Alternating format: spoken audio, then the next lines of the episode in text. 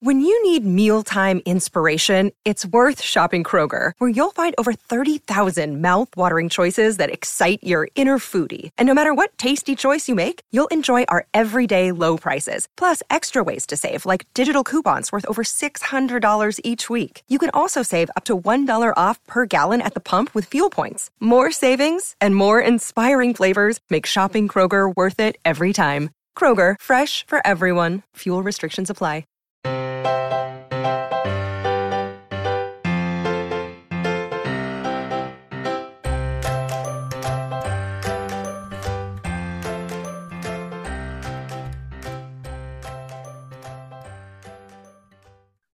Everyone. Before we start this episode, where I had the wonderful chance to chat with Riley Sager, I just wanted to say how difficult it was to talk about this book without revealing any of the killer twists that Sager included in The House Across the Lake. So, if I am cagey about the plot of the book, that is why we really don't want to spoil anything for our readers and listeners. I will say that I did have the opportunity to ask uh, Riley Sager after we finished recording all of my wild questions about those plot twists. So that was rewarding. I wish we could have shared that conversation with you. So stay tuned. Uh, we're probably going to try to figure out a way to have some spoilery chats with authors if we can. But, anyways, I hope you enjoy this conversation. Thanks.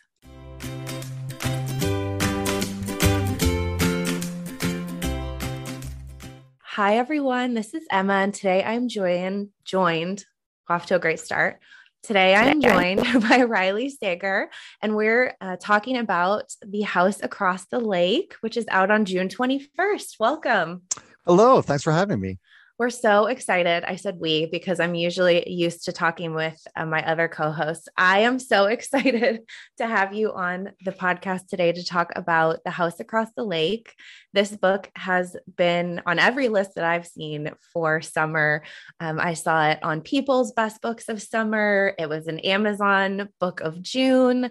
It was on Goodreads, Most Anticipated Books of Summer. It got a PW Star review.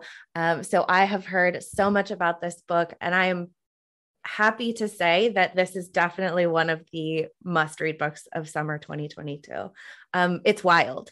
Just to kick oh, us off, it's it is, wild. It is. It is bonkers. Yes. It's um so to start, could you tell us a little bit about this book?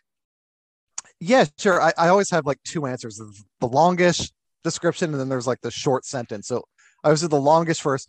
It's about an actress named Casey and she's gotten herself into some bad publicity. And so her mother kind of forces her to hide out at the family's lake house in Vermont to escape the paparazzi. And while Casey's there, she drinks a lot. She meets the neighbors in the house across the lake, Tom and Catherine Royce. She starts spying on Tom and Catherine Royce. And um, the more she gets to know them and the more she watches them, she realizes that this glamorous couple with a perfect marriage isn't as perfect as they seem. And then one day, Catherine vanishes. And Casey thinks that, oh, Tom might have done something to her. So it's it's rear window on a lake with a twist. This is so hard because I obviously cannot talk about what the twist is because we want people to be surprised and enjoy the impact of it. Um, but what a twist is all I will say. it's so hard to talk about this book. And I I apologize to my publicist because I'm like, I think I wrote a book that we can't say like anything about because you can't talk about where it goes. Yeah, that was actually a tricky part of me composing some questions for this because there is a lot I want to ask you about, but I just, I it gives it gives too much away, I think. So we'll just start with instead where the idea came from for this book or or what part of this book came to you first. It was actually um it was October 2020 all my vacation plans had been shot to hell because of the pandemic.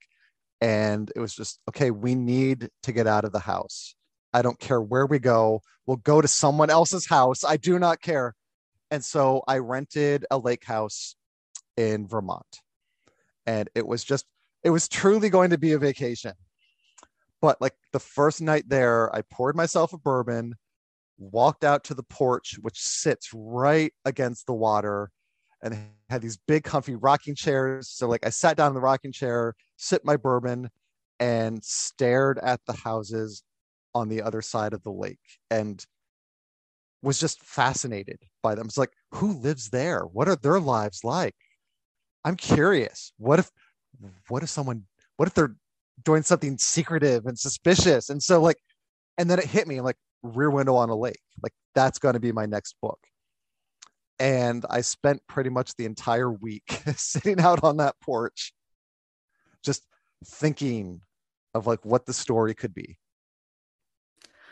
I love that that that was just what came to you in that exact setting that this whole story sort of came together. And I'm curious there are a lot of moving parts in this book without getting too into the nitty gritty.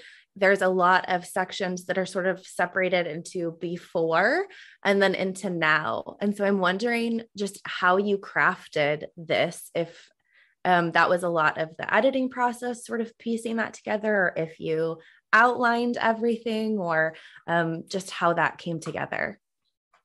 I'm a big plotter and a big outliner.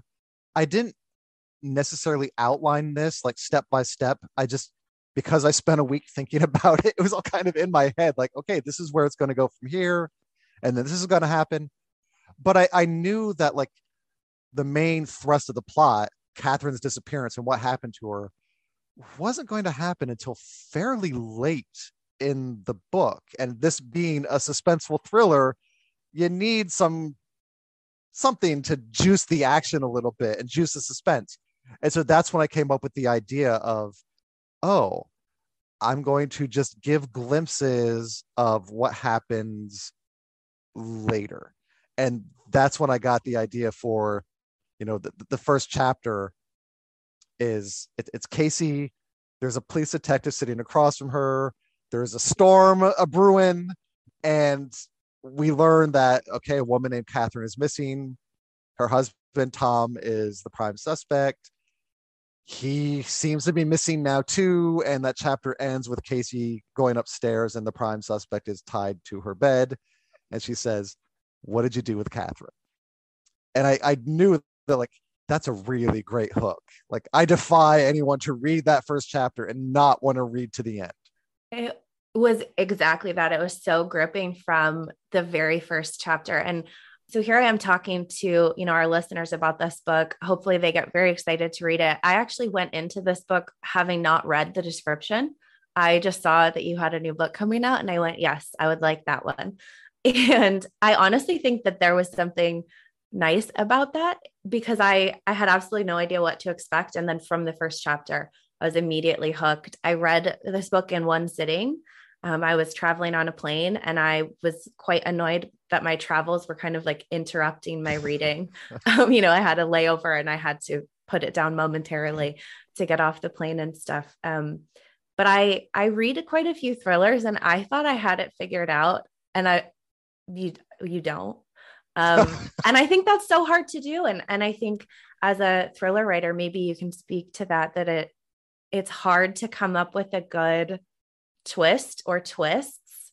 Um, and I'm wondering if you have any, um, you know, insight into into that for your readers, like what it takes to keep them guessing when they maybe read a lot of your books or a lot of other thrillers. Well, that's the thing where I think the mistake some authors make is they underestimate the intelligence of the reader. And I go into every book knowing that my readers read a lot of these books. And so they're savvy. Like they they know the drill. They know an unreliable narrator when they see it. And so it becomes an issue of okay, how do I take what they are familiar with and then twist it in a new unexpected way? And that is one of the reasons I made Casey an unreliable narrator who drinks too much and spies on her neighbors because that has been done before. It's been done several times, very, very well. And I knew that it was a bit of a risk to like ask readers to be like, okay, I know you've you've been here before, you've read this book before. Please, please trust me. It is not these books before. And it's it was a tricky balance to strike, and I hope I got it right. I'm going to say that you did. So, to, my definitive opinion is that you you really did. You really pulled it off. I remember finishing this book um on the plane and I just like didn't know what to do with myself. I was traveling by myself. I didn't have anyone to sort of like discuss it with. And I just remember texting some of my friends at Overdrive um, who are fans, just being like, okay, read this now. Um, I need to discuss. This was absolutely wild. I was stressed in a good way the entire time. The suspense, um, the dialogue, it was so, so good. So I'm curious when you're coming up with the books, how you know when an idea has teeth. Like at what point does it go from being an idea to like really coming together as as a book? It's when I can't stop thinking about it. Like I get my I get asked this question a lot like, where do you get your ideas? And the answer is, I do not know. Like, they just pop into my head at random times, like when I'm on vacation or supposed to be on vacation, and just you get an idea. And if it doesn't leave my head and I'm still thinking about it days or weeks, or sometimes like I have an idea that's like been with me for like three or four years now that I will get to eventually. And those are the things where like if i can't stop thinking about this then it's worth exploring. I'm interested to know as well. This is a little bit of a wild card question for you but if there's a character from this book who would you most like to have coffee or a drink with oh casey okay casey i loved writing casey she i don't like to pick favorites mm-hmm. she might be my favorite character simply because she is she's such a mess. Like she is a train wreck, but also she's a really good person. And it's a very strange dichotomy going on with her where like she makes so many wrong decisions and does so many borderline awful things, but there are concrete reasons why she does what she does that are explored later in the book. And she's just like she's kind and she's caring and she's so funny. Like it was it was a joy to write like some of her sense of humor and put it on the page because she has this like sardonic wit to her, which is all a defense mechanism. Mm-hmm. That's great. She was a really fascinating character to read about, and that's where you were watching her make terrible choice after terrible choice, but you're still rooting for her to like get it together and you know the reasons that she's doing things are are sort of deeper than it seems at the start of the book and um, it, it, was fun to because she's an actress mm-hmm. so i could play around with that because sometimes she is just straight up acting and she'll say like afterwards she's like and that was the best acting i did in my life and so it's and she she's also savvy like she mm-hmm. starred in a broadway thriller so mm-hmm. she kind of understands that like I'm in a version of my play. and so there's a bit of meta-ness to about it where she kind of knows she's being a cliche. Yeah, there are a lot of layers there. And I think that that was really well done and what was extremely fascinating. But there's just so many things in this book, which, like, I, again, we can't even talk about. But um, I will say to your point, like, if you think you've read this before, you haven't. so definitely check it out. And I'm I'm curious if this is the first book you're doing um, in person events for in a while. It is, and mm-hmm. it's exciting and it's also terrifying. so mm-hmm. it's, I mean, I I was just at Thriller Fest in New York City, and it was the first time I'd really been out among people for an extended period of time in more than two years, and it was weird. I have to say, it was it was strange, and I'm I'm looking forward to meeting readers face to face again in person. But at the same time, it will be face to face and in person. And so, like, I have kind of a game plan where it's like, okay, if I'm speaking in front of an audience, I will remove my mask. Mm-hmm. all other times that mask is staying on, you will not get it off my face. So like people hoping for like a selfie during the signings, they're unfortunately it'll I'll take a selfie, but it will be me with, with like half my face covered. They'll just have to tag you and people have to know who you are. um, I think that's exciting though. I mean, does it feel different when you you've had um, a couple of books come out since we've been in the the pandemic? Does it feel different, you know, when you have the virtual versus the in-person events? It's a lot easier logistically because all I need to do is like roll up to my computer at, you know, 7 p.m. and log on and just talk. But there is none of the there's no thrill of the interaction of like actually seeing the readers and you know reading the room and being like oh you guys want to hear more about this? Okay we'll, we'll talk about this.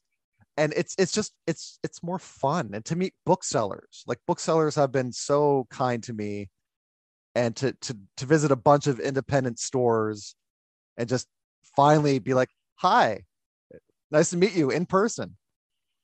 Will be really cool I think it's exciting. And it's certainly been weird over the last few years finding that balance between the virtual and the in person because there's certainly benefits to both. Um, I'm going to do a plug for our Cleveland area listeners since that's where um, I am based in over for Overdrive.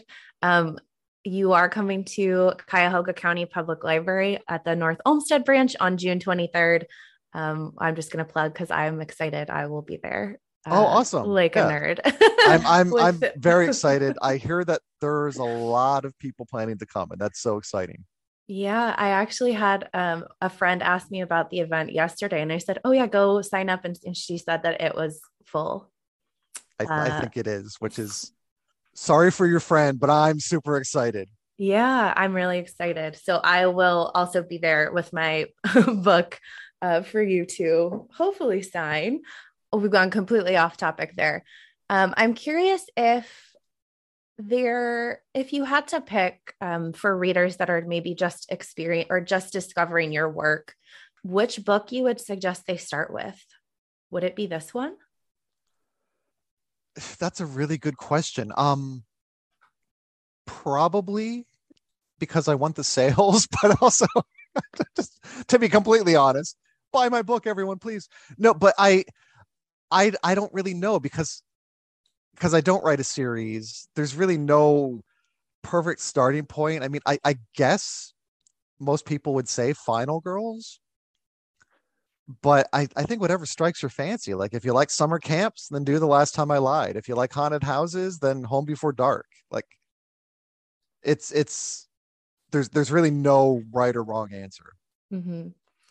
That's great. And I'm curious if there's anything that you want readers to take away from this book. Yeah, that it's it is not going to be everyone's cup of tea. And I I knew that when I was writing it where I just you know, you you want everyone to like your book, but also that's an impossible thing. Like there it, it just is. Like I could be so like Survive the Night is a really good example. I love Survive the Night. I'm so proud of Survive the Night. There are some people because they've made it very clear on Twitter or Instagram, like they are not fans. And so, like, there's nothing I can really do about that. It's just like, this is the book I needed to write at this point in time. And The House Across the Lake is the book that I desperately wanted to write. And knowing that it's going to be too much. Like you said at, at the start, like it gets wild. And some people are going to be like, no, nope, I'm not going, I'm not going on this ride. You lost me. And just let them know that like that's okay. Like I, I understand. Like not every book is for everyone. And so I'm not offended if people read The House Across the Lake and be like, dude, what were you thinking with this book? So it's I I, I know that it's it's going to be very divisive. Yeah, I think I well, when I go into books, I think you have to suspend your disbelief to a degree. But I understand that yeah, there are certain elements where people are just going to say nope, and they're that's not going to be for them. But if you do want a thriller with lots of twists that you haven't read before, this is it. I promise. And I have a couple of really random questions, if you'll indulge me. we like to do some fun ones as well. I'm curious if um, there's anything that you're reading or watching or loving currently um, as you sort of prep to go back out on the road for this book. I my my reading has been very scattered because I am writing the next book, and you know, just between us, I'm behind on it a little bit. So like my my reading time has been really cut into lately. Um, viewing time, I love Hacks. Mm-hmm. I still have two more episodes of the season of that to watch. There's a show on Peacock, Girls Five Eva, which I just love. I think it's hysterical. And I just watched also on Peacock. It's Angelyne about the Billboard Queen of LA. She's a very niche person. It's a very niche topic, but it's a it's a five episode series, and it was it was fantastic. That's great. And I'm curious as well if you have um, a preferred beverage for when you're writing. So, coffee, tea, water, juice. I'm curious what's on You're, your desk. The listeners will not be able to see it, but I'm holding up like my Mickey Mouse coffee mug that literally says coffee in giant letters. Yeah, I'm I'm pretty much like coffee until like five o'clock. Mm-hmm. And then I usually switch to like wine or gin. then make dinner. So yeah, we're very much team coffee. I, I need to like drink more water is basically what I'm realizing it's hard. Um, you know, coffee just gives you that nice jolt. I'm also curious if you mentioned a little bit that you're working on something else. And I'm curious if there's anything you can share. I'm guessing not. And if you're an author that loves that question or hates that question of what are you working on now? I don't like it because things I do not like the question, Emma. No, I it's weird because I I find that when you're writing something, you want to talk about it, but then as soon as you talk about it, and I I wish that I could say that I came up with this analogy, but I didn't, and I forget who did. But it's like a balloon filled with helium, and every time you talk about it, a little bit more helium leaks out, and it starts to deflate. And so that's why I really don't say much about what I'm working on, except what I have to to my editor and my agent. Like for example, with with the house across the lake, because it gets bananas, I had to tell them. Like we had phone conversations where I'm like, okay, this is the plot of the book I'm working on, and I need you to okay it before I can continue. Because there was a chance where they would both be like, no, no, you're not doing that. Luckily, they're both like, oh my God, yes, do this. So that was a lucky break. That's great. I'm speaking of publishers. I'm curious what it's like to work with different publishers for different markets and like how involved you are in that process. I just as an example, I saw the US cover uh, versus the UK cover for the house across the lake. Even the the sort of marketing and the description of the book are a little bit different. Um, and I'm curious how much input you have there or if you just leave it up to the publishers? I have a lot of input in the US. Okay. Um, probably more than other authors get because I am fairly established now and I do have like a little bit of clout with my publisher. So if there's something where I'm like, what if we did this instead? Can we try this? And what if we so and we have a really great relationship so we can be open and honest and I can say like I'm not I'm not feeling this cover. Could we revise, please, pretty please? In other markets, in most cases, it is like, oh, Germany wants to publish your book. And that's that's the exit. Then you know, like a year or two later, like a German copy of the book will come in the mail, and you know, it's like, oh, this goes in my collection because I can't read German. I'd have no idea what it says. It, it might not even be my book for all I know um in the UK it's a little different because like they do ask for my input a little bit and be like what do you think of this? And I'm like oh I really love that. That's great. But for for most of the other foreign markets it's just sure you can publish this book and that's literally all I know. Yeah, and I think that's fascinating as well because I think the US and the UK markets are so big for um, publishing. I do always find it really interesting to compare and contrast, you know, the covers or the way that they market them because sometimes they're exactly the same and other times they're so different.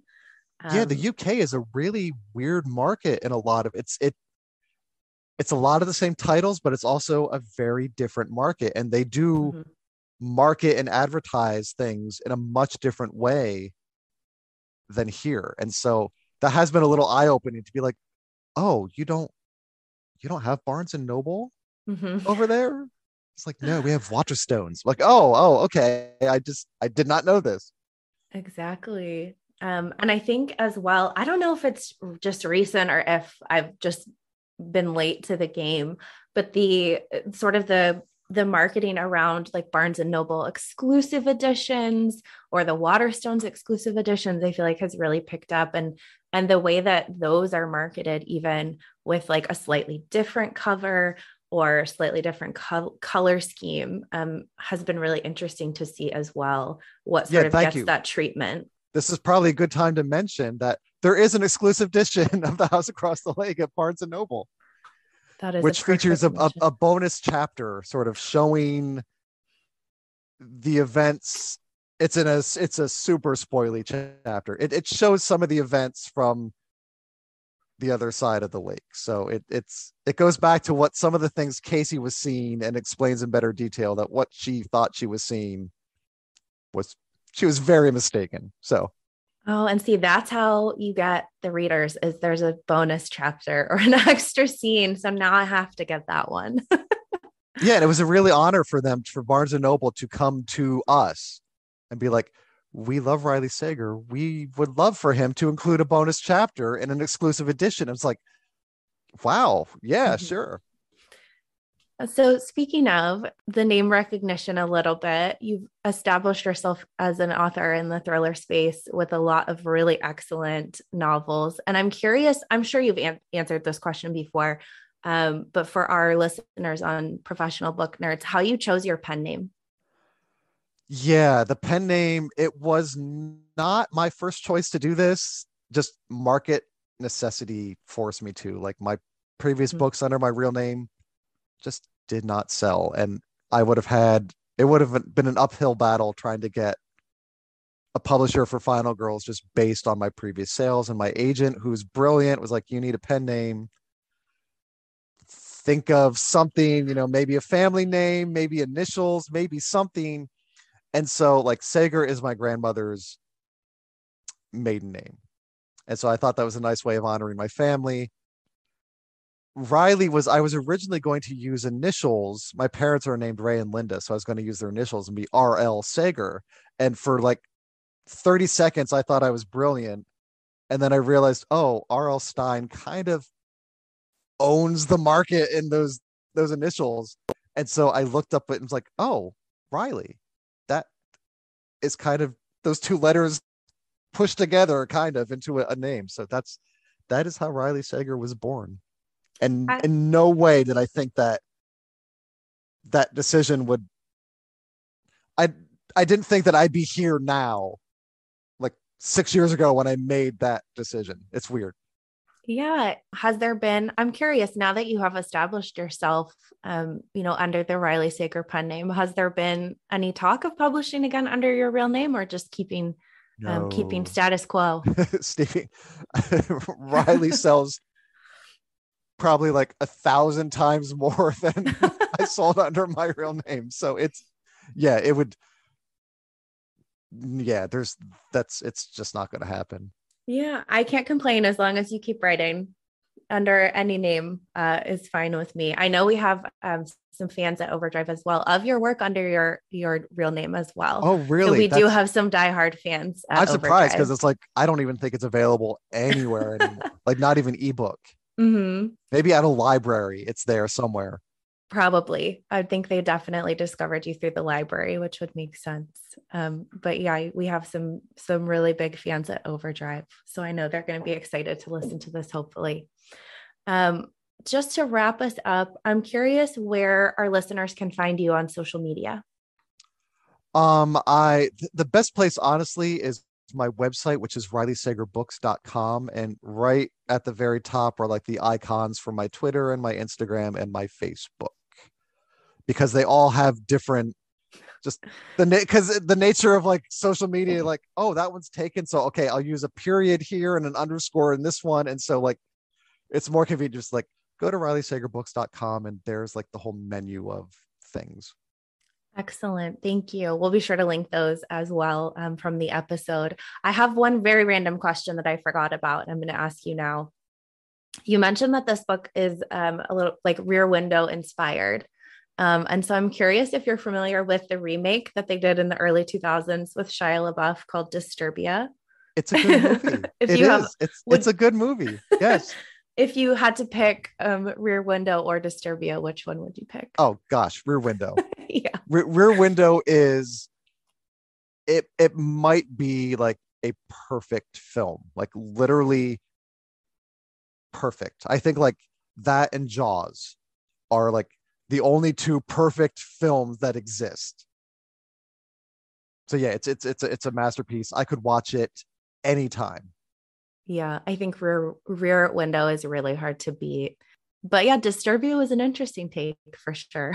yeah, it was it was honestly pretty good. Yeah, and there's there have been some others like Brian De Palma sort of did it in the 80s with Body Double. Mm-hmm. And yeah, I've I've I've seen them all and I've I've read them all and it's I think the reason it keeps being redone is because it's an evergreen topic. Like you could, it's it's a it's a great plot. Like you can set it almost anywhere, and it works like gangbusters. You just have to find a way to do something new and unexpected with it. Yeah, I think that's true. And certainly all of the time spent in our houses the last couple of years has perhaps lent itself to that that's that plot as well. That that was another reason where I'm like, does anyone need like another version of this? I'm like, after the pandemic, yeah, I think people do need a new version of this. I think they do. Um, thank you so much for talking to me about The House Across the Lake. Again, for our listeners, this book comes out on June 21st. Um, be sure to pick it up the moment that it's out. Thank you so much. No, thank you. Readers can sample and borrow the titles mentioned in today's episode on overdrive.com, and our library friends can purchase these titles in Marketplace. Professional Book Nerds is proud to be an Evergreen Podcast signature program. To learn about other Evergreen podcasts, visit evergreenpodcast.com. Our podcast is produced, recorded, and edited by Emma Dwyer, Jill Grunewald, and Joe Skelly, and presented by Overdrive. To learn more, visit professionalbooknerds.com. Hey nerds, I'm Sarah, the paper nerd, and if you've ever wondered what goes into that greeting card you just sent or received, well, quite a lot. Get your paper fix on the Paperfold, where I host an enchanting mix of personalities and players, all nerding out on my favorite topic, stationery. From the designs of our snail mail communications to the precious space created when two people correspond, there's a lot to cover. So come grab a seat in the stationery community's only five star paper salon, The Paperfold, now part of the Evergreen Podcast Network.